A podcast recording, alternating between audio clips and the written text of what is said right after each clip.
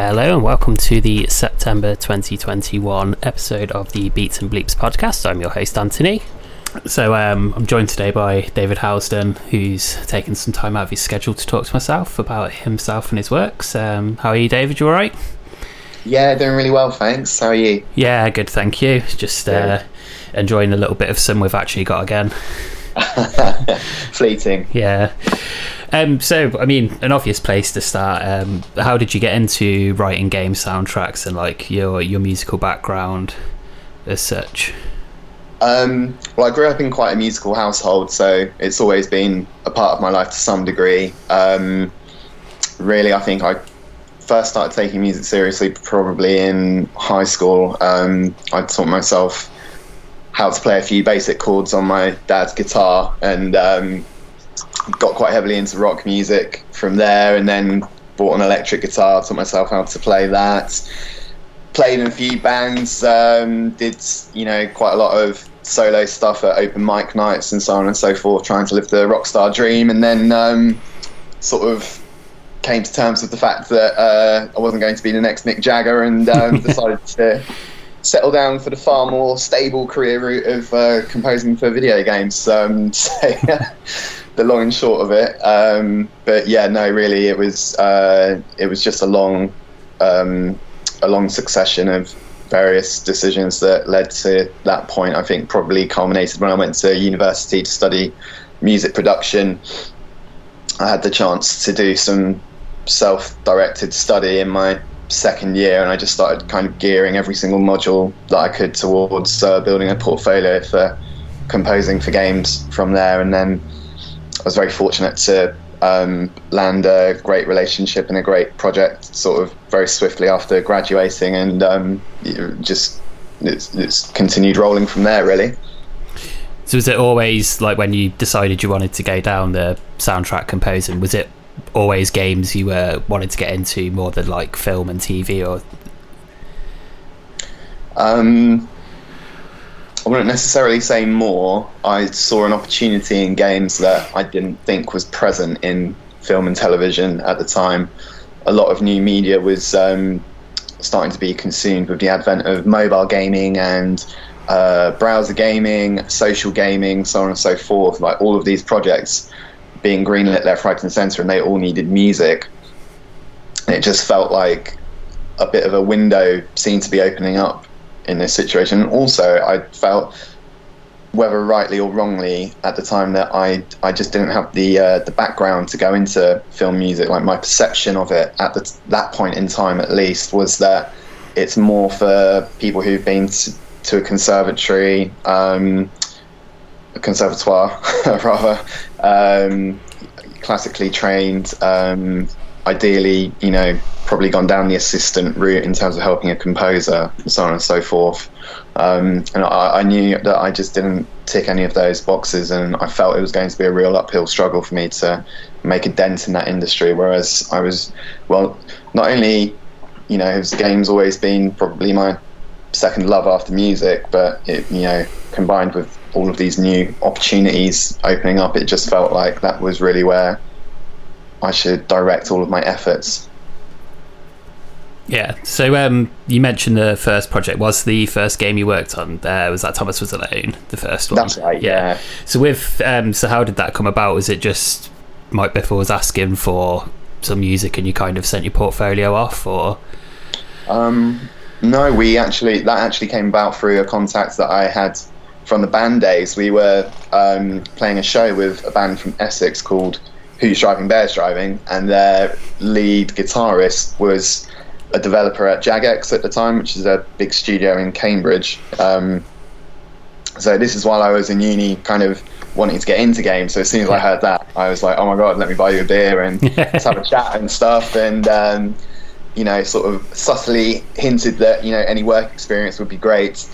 And I didn't hear from him again for ages, but then he randomly reached out of the blue to me about 6 months later to say that he'd moved to a startup studio in London called Bossa, and there wasn't any work experience, but there was an opportunity with one of his co-workers who was making an indie game as a hobby project in his spare time.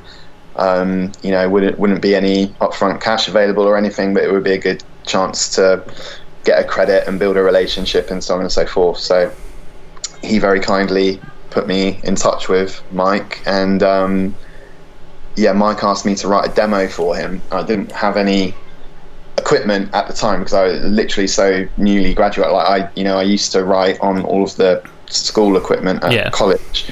I didn't have my own setup, so I took the very hard decision of selling my pride and joy guitars and amp so that I could get a secondhand iMac and secondhand copy of Pro Tools LE and a 2-octave MIDI keyboard and a couple of pieces of software. And then that very weekend I just locked myself inside and wrote my first piece of music on that system, and that ended up being the title track for Thomas Was Alone. So it kind of leads on to the next question quite nicely. It's like that soundtrack's like quite a minimal soundtrack, and obviously from the equipment you've got, like it's, you know, that's kind of understandable, but it works really well with it. Like obviously it's got the like strings and piano, but then quite like a nice electronic edge, and the game itself being quite a minimal design, the soundtrack really adds like those layers to it. And I mean, obviously the other thing with that is your nomination for a BAFTA from that soundtrack. Was that like just completely shock that it even like got the recognition and gone that far? Yeah, absolutely. It's no small exaggeration to say that my expectations for that game would have been surpassed if we sold a few hundred copies, and if I, sort of made enough money from it to treat myself to a nice meal out or something. that was literally the extent of my hopes for it. Everything that followed was an absolute whirlwind, and still strange to think about, to be honest. It's just not something you're really prepared for, coming fresh out of university, and then within the space of a year, with one credit to your name, suddenly having your work recognised and acknowledged in the same breath as I think Assassin's Creed 3, Journey, Arkham Asylum and The Walking Dead or something were the nominees that year. So it was very surreal and bizarre to have been there with a score which I wrote for probably about £800 worth of investment next to these six-figure music budgets and stuff. So very weird, but very amazing. And what an incredible way to start a career, an incredibly fortunate way to start a career. I mean, I imagine that they definitely had more than a 2-octave MIDI keyboard at their disposal. I reckon they might have stretched to the full AC8. You never know. So if I'm assuming, like, based upon the success of that and working with Mike on Thomas Was Alone, that's kind of how the Volume soundtrack came about. Was there much, like, in terms of process different from that game to working on Thomas Was Alone, or? Yeah, very much so. Mike actually mentioned Volume to me for the first time when we were at the BAFTA ceremony that night, and I was like, oh my god, man, can we just enjoy, like, the culmination of all of the the last year and a half's work or whatever. But that's just that was just classic. He's always thinking about what the next thing was. So Volume was different. Like, Thomas was a very sort of close collaboration between us, because we were the only two people contributing to it other than Danny Wallace's voiceover. Mike made the whole game by himself, and I did the entire score by myself, and then other than that was it. So we had sort of very close communication through that, but whereas on Volume had a team of at least 8 people, I think, so it grew quite significantly. And I think I'd probably earned a bit more trust by that point as well, so it wasn't quite as involved as process. Like, there's a lot more of, we did a lot of communication and establishing what we wanted to achieve and the creative direction that we wanted to go in musically at the start. And then after that, it was more a case of me kind of getting on with it and churning out the assets, and then responding to any feedback. Although fortunately it was a really nice project, because there wasn't a lot of I think because we spent so much time establishing where we wanted to go at the beginning, and also because we had the shorthand built up from previous projects as well. It was a very organic project to work on, and things were more or less sort of one take, and they were approved, so it was really great. It doesn't always work like that. So with Volume, like, as well, like, I did notice when I've played it, like, the soundtrack's more interactive. Were you involved in the programming side of that, or was that more like you had wrote the pieces and then someone else developed how that reacts? Yeah, I'm never directly involved in the programming side of it in terms of actually plugging in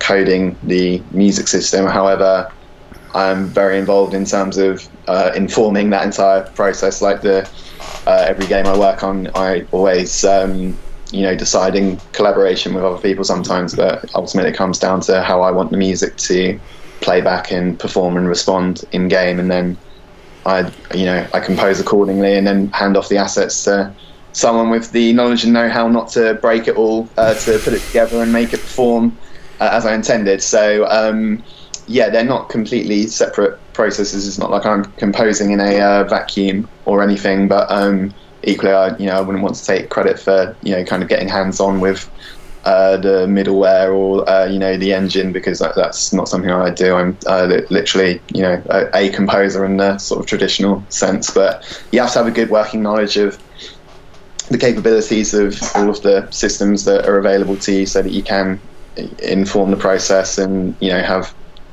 creative and technical discussions with either the programmer or the sound designer, whoever's in charge of actually kind of getting their hands dirty with that kind of stuff. So that's really important to do. But it is more interactive. Thomas Was Alone wasn't interactive at all, in the sense that it responds to player actions, but on the other hand, it was probably the most interactive score that I've ever done, because the entire thing is procedurally generated in a sense. So you could really play that game 100 times and you'd hear a different arrangement of the soundtrack each time that you played through it, which is, well, particularly at the time, was pretty amazing. But not something I'd be in a rush to do again. Yeah, I think any time, especially with, like, not even necessarily in music, but like games where people mention procedurally generated, everyone kind of cringes a little bit, because it's like it's setting a rod for your own back that you've got to present these infinite possibilities, and it's just sounds like so much work with it. And I'm guessing, like, from a musical point of view as well, there's so much to consider to make sure when you do that, it doesn't end up having bits where it just sounds awful. Yes. Basically.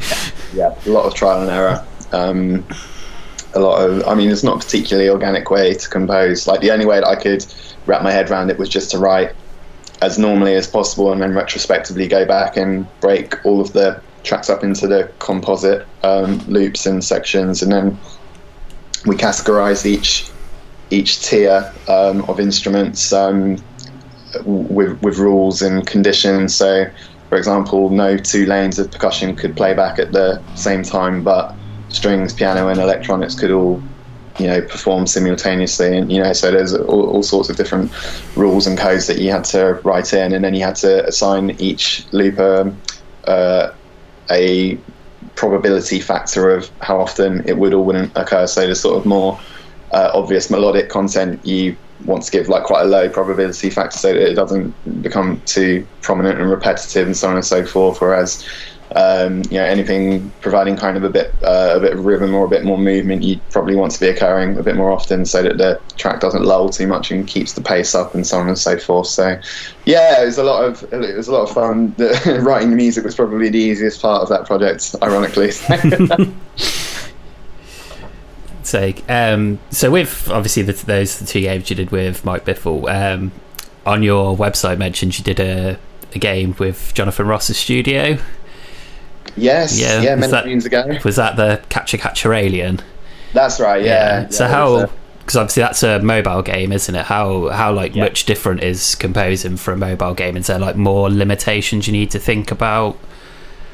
Not really in terms of your working process. There's normally limitations in terms of the scope of the project and the available budget, although even that's starting to changed now. You know, you're quite often seeing mobile games with huge production value and you know, live orchestra recorded and so on and so forth, and that just quite simply wasn't happening 10 years ago to say the least. But no, not in terms of sort of technical limitations. I mean, obviously the file size of the games has to be smaller, so you probably ended up working in MP3 or GVORBIS or, you know, a proprietary codec, audio codec, to keep the file size down. You know, you're not using 24-bit 48K WAVs for mobile. We certainly weren't back then anyway, but other than that, no, there's no change in process or anything. So you don't need to worry about, like, the process and hardware kind of thing like that. I'm assuming, like, they all just play audio now, don't they? So, yeah, exactly. Yeah. So... From that was Cube 2 the next soundtrack you worked on after that, game wise?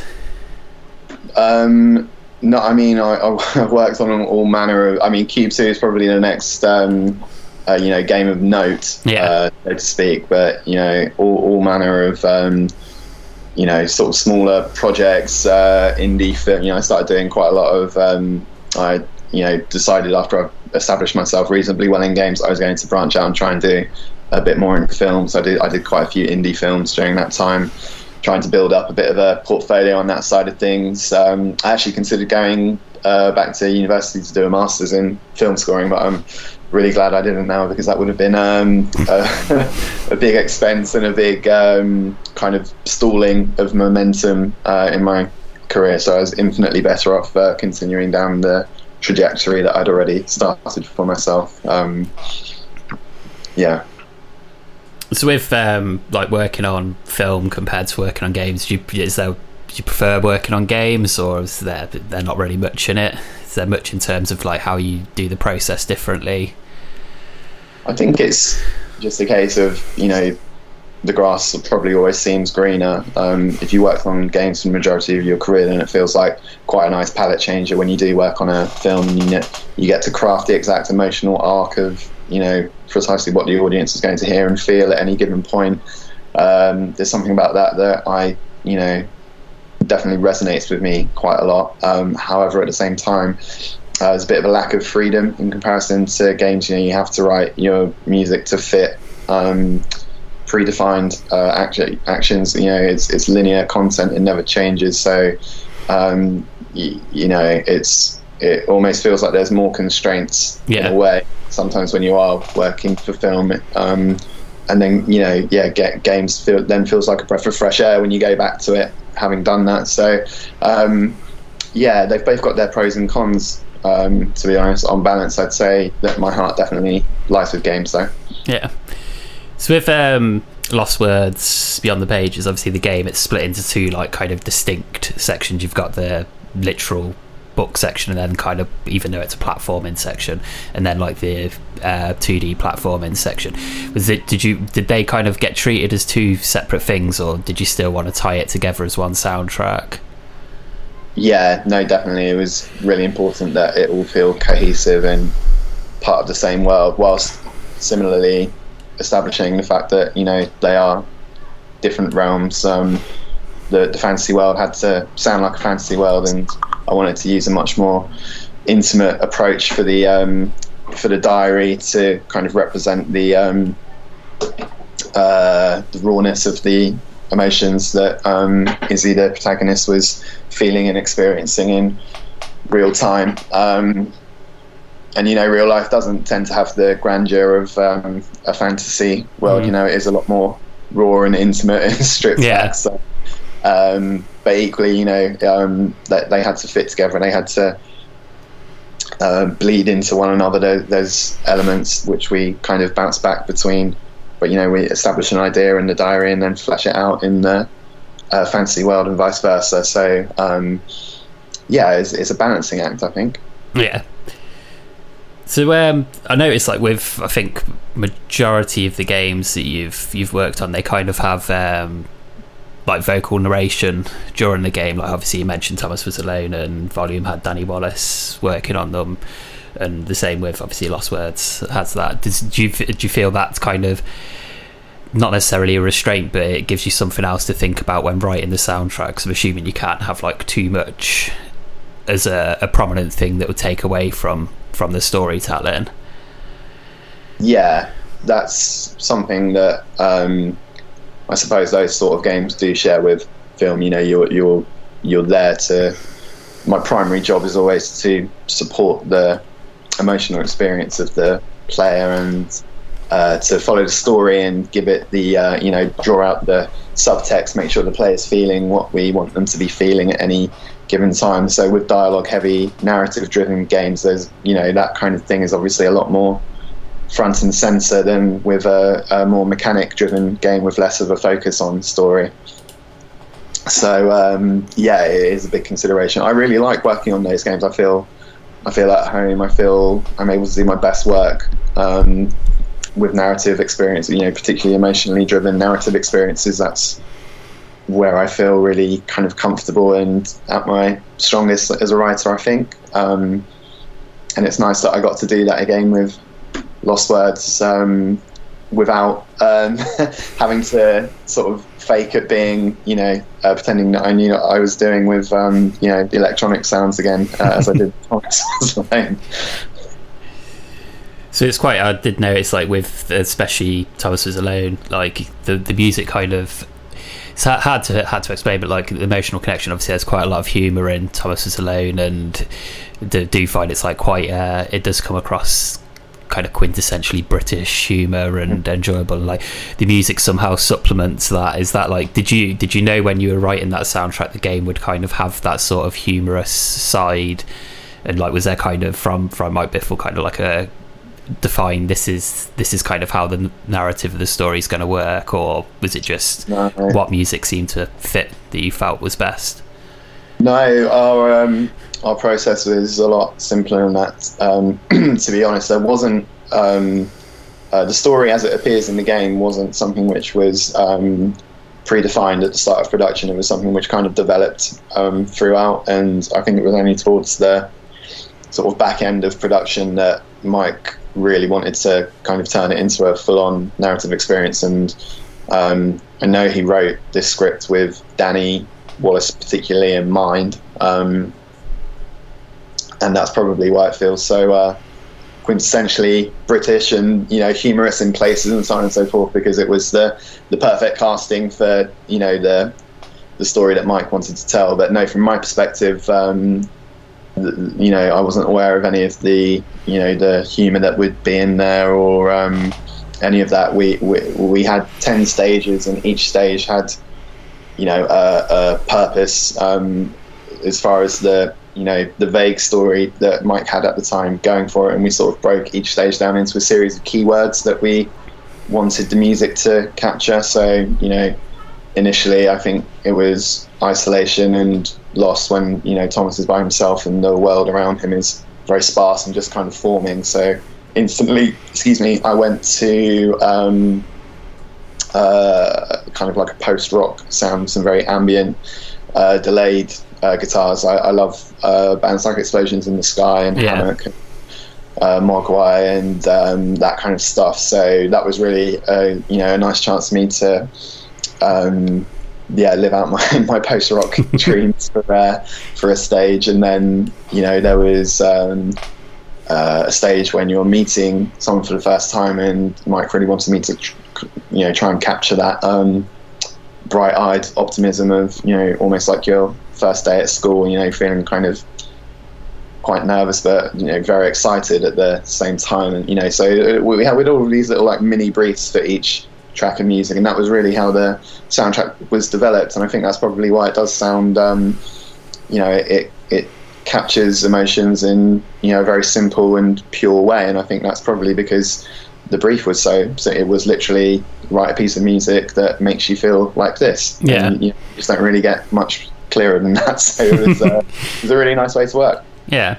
So with like Thomas Was Alone and Volume, and but to be honest, most soundtracks, it's kind of like you have quite a, I wouldn't say like refined, but a restricted palette of instruments you use. Like, I know Lost Words kind of, you use more orchestral sounds, but is that kind of like to try and keep in with the mood of the games, that you've got that sort of limited instruments to use, rather than kind of going, you know, obviously now with composer music you can choose pretty much, and sampling, you can choose pretty much any instrument ever made to sample and use.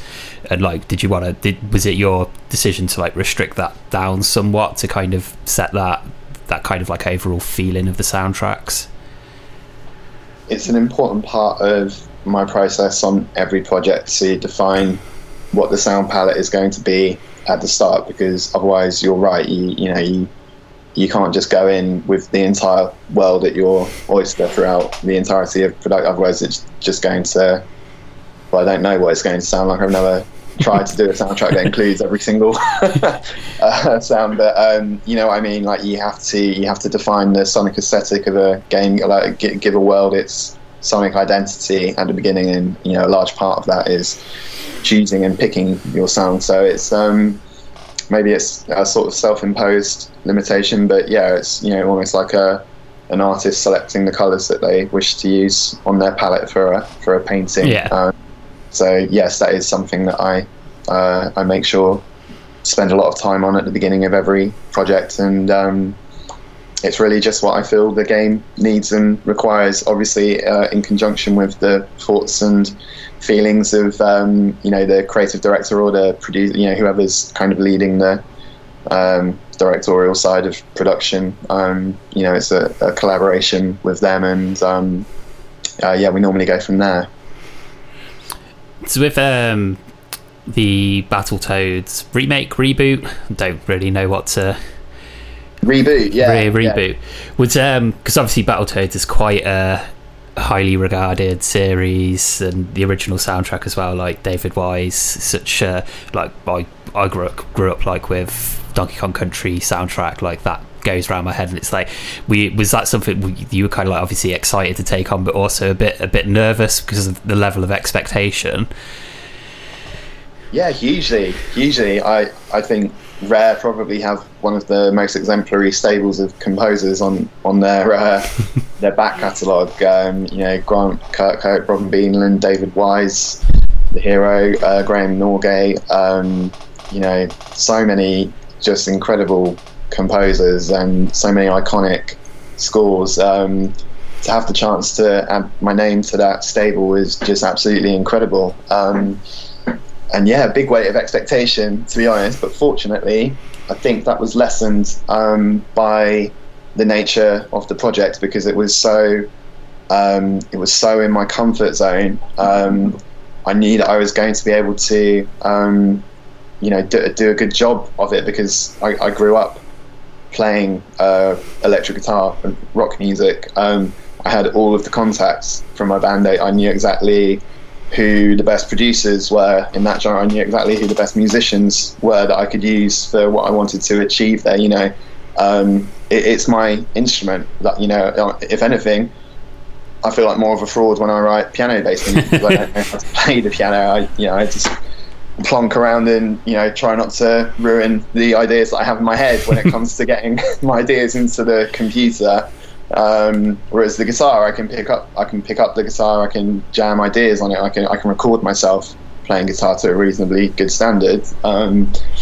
So it was perfect project to do something. You know, if it was a genre that I wasn't comfortable or familiar with, and I was trying to teach myself the shorthand and the tropes of a new style of music, as well as lending my voice to you know, a very popular existing IP, then I think it could have been, you know, a way more scary experience than it was. But also, you know, Rare were really lovely to work with. They were so I was super nervous on the first hand in of asset. You know, waiting to get that first sign off is always a nerve-wracking experience, but amplify that by 10 for this.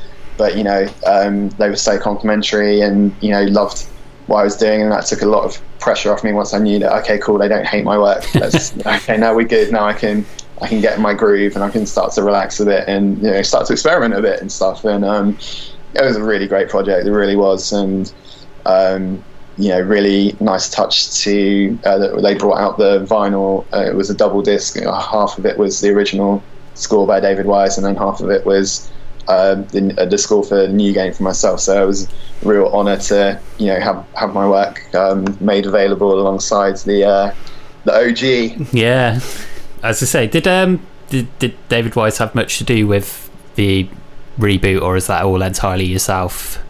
I think there's a few tracks of his on there, isn't there? Or I really wanted to make sure to acknowledge, like, the original series has such a passionate fan base, and, you know, there's some incredible music on there. I'm still in awe of how he was able to write such iconic music with limitations that they had in those days. It's really quite something. So, like, yeah, I really wanted to cherry pick what I considered to be the strongest, or, you know, the most popular pieces of work from the originals, and give them the you know, love and care of a modern update, and, you know, kind of, yeah, realize them with contemporary production techniques and see what it would have sounded like now. So that was really fun to do. But no, we were never put in touch with one another. It wasn't really until after the project that, you know, David reached out to me and, you know, sort of said nice work and stuff. Bit of a relief that he didn't hate it. But no, a real honour to have the opportunity to work with some of his amazing original songs, and equally to, you know, add to that stable and to take things in a new, fresh direction. Yeah, I said definitely, like, that whole 8-bit, 16-bit kind of like rock soundtracks now, when they're turned into, you know, a full, you know, well, actual real recording and stuff, like, the difference is massive, but it's still those little melodies and things that, you know, that's kind of what draws you in, that little 8-bit melody. And it's like so much craft that went into that to make it sound so good on something that fundamentally doesn't sound very good. So definitely. So in terms of, like, obviously with Battletoads, I'm assuming that was like a proper band in the studio job for the soundtrack, but in terms of, like, the other soundtracks, has your set up deviated much from what you said originally, or is it still kind of fairly PC or Mac orientated in Pro Tools? Oh no, yeah, no, I've thankfully upgraded my system many times over the years since then. So yeah, no, it's I do everything in Logic now, but yeah, I try and work with live players as often as the budgets allow. To be honest, it's something which I'm definitely going to be doing a lot more of on my current projects that I have going on. You know, fortunately, with the scope and scale of projects improve, you know your past projects do well, and then you get to sort of enjoy the fruits of that on larger ones. So yeah, rather than doing all in the box scores, I would try and work with, you know, it's not always required. I was trying to think of the right way to phrase it, but really, because some games, the most effective thing that you can do for them is to do an entirely electronic score, and you know, I love doing synth scores. Cube 2 was an entirely synth score, so a little bit of strings here and there, but it was such a vague colour, it wasn't really necessary to record live, and also there frankly wasn't the money for it. But Cube 2 was you know, sort of very electronic heavy score, so there's one example of where it wouldn't really make much sense to do. But, you know, Lost Words, on the other hand, was almost entirely traditional, and I felt it was going to be really important to record that live to get the you know, the really bring out the human emotion in the writing. And fortunately, Mark, the developer, shared my ambition for what we wanted to achieve with the music, and we were able to record that in Nashville with live orchestra, which is absolutely incredible experience, and it really did elevate the game so much, and the score. It made everything, you know, so much richer and more emotional. It's a really great experience. So yeah, it really depends. It depends on the sonic palette. Quite often what I do now is write to budget. So if I know that you know, I'm going to have quite a lot to play around with and the opportunities there, and then yeah, maybe we look to increase the production value and go for a sort of larger ensemble sound.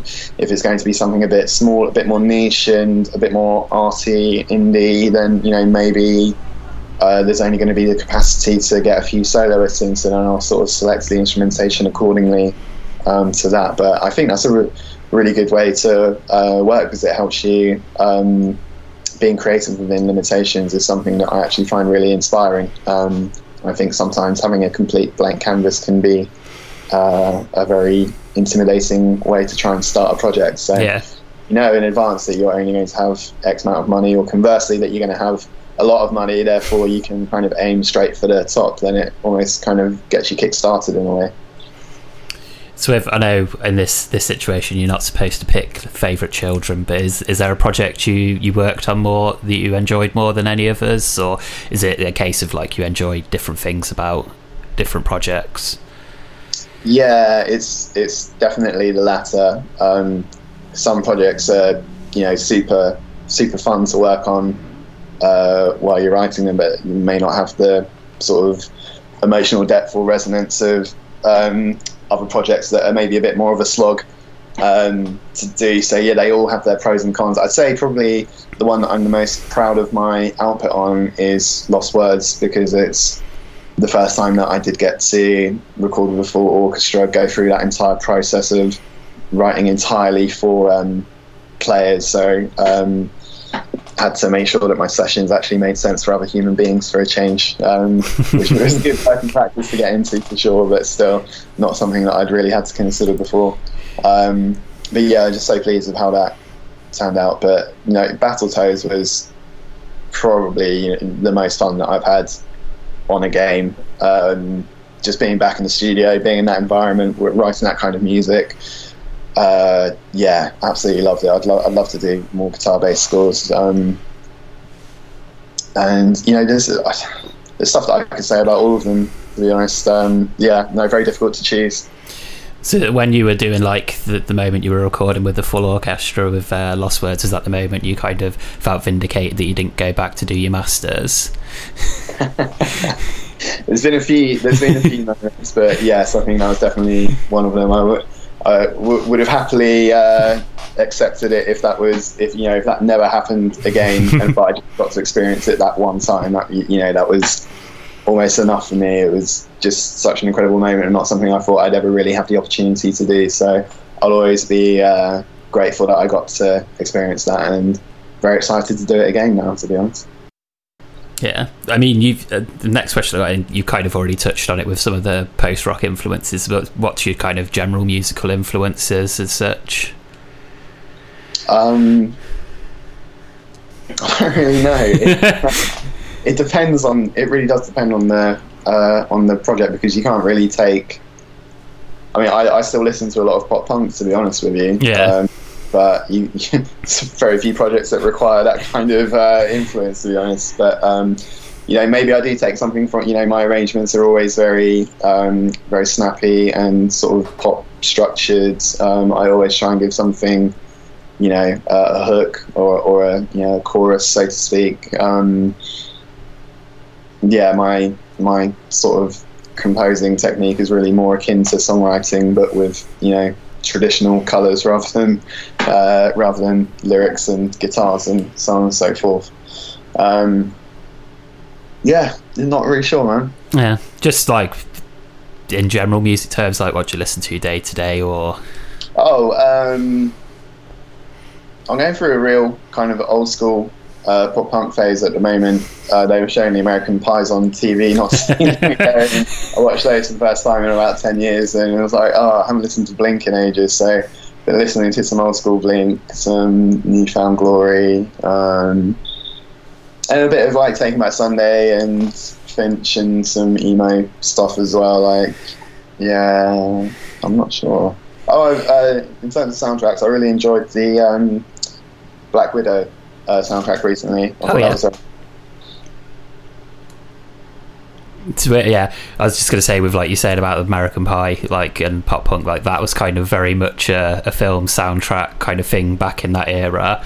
Like every like American high school kind of college thing seemed to use that. And it's one I was speaking to someone before about like being exposed to that music when you you don't listen to it, like the Tony Hawk's Pro Skater soundtracks, and oh, I love that. Yeah, and it's just kind of like you would never have really, in my instance with some of them, never have listened to them if they weren't in those films or in those games, and it kind of like set off like such a musical journey.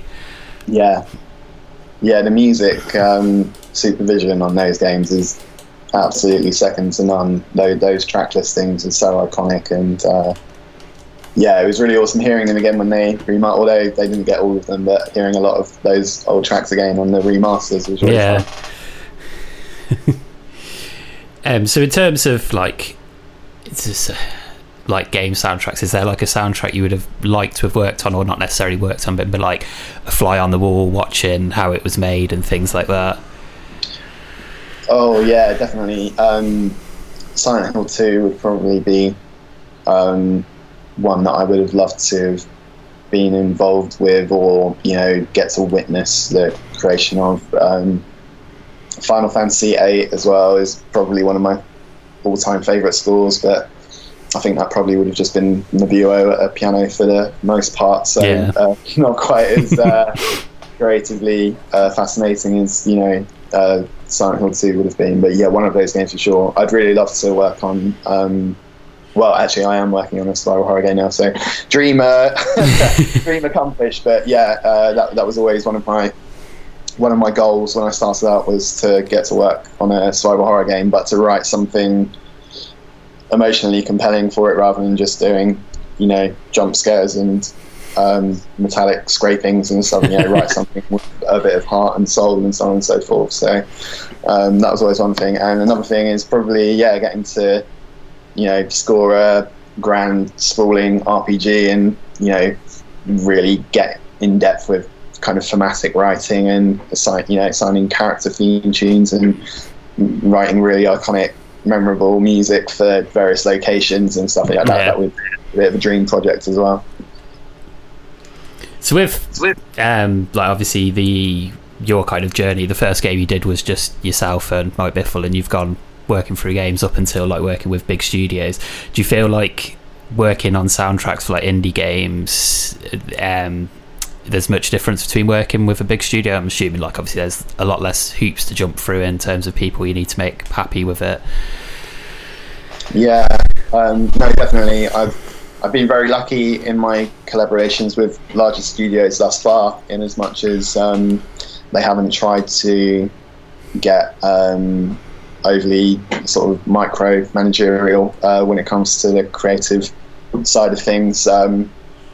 If they have notes and feedback, then obviously you respect that and implement and respond accordingly. But no, touch wood, I've there has never really been a point where I've felt like this is definitely a job rather than something that I'm enjoying. It's still always creatively fulfilling, and you always feel like you're getting to put yourself into it rather than just sort of being a tool for someone else's vision, which is really nice. But yeah, in indie games that just isn't ever a concern at all. You normally have a direct relationship with one layer of hierarchy, and then if they're happy, then everyone has to be happy. So it's quite nice in that sense for sure.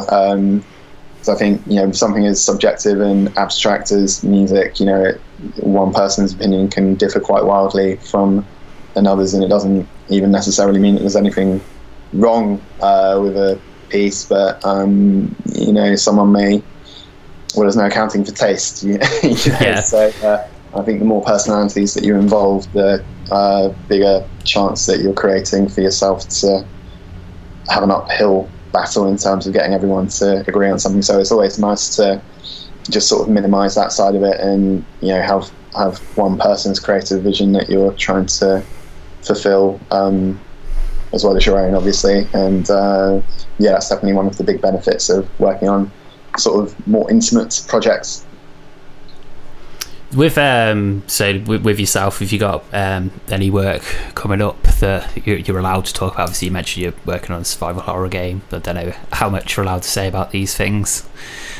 Yeah, I think I'm allowed to talk about that one because it's been announced. If not, then you'll have to bleep this bit out or something. But that's fine. No, it's a game being made by one of the creators of Cube, called Death Ground at the moment, and it's a dinosaur survival horror game, sort of spiritual.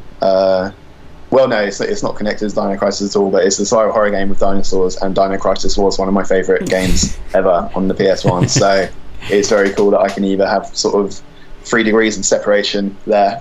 But yeah, that's coming along really well.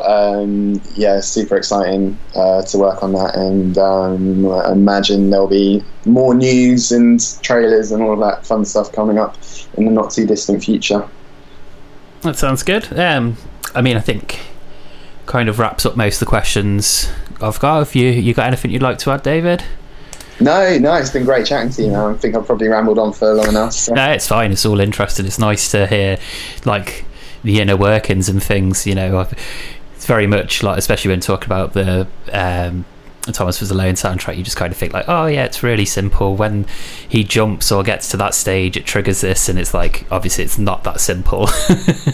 Happy accidents when you get things that line up like that. Yeah.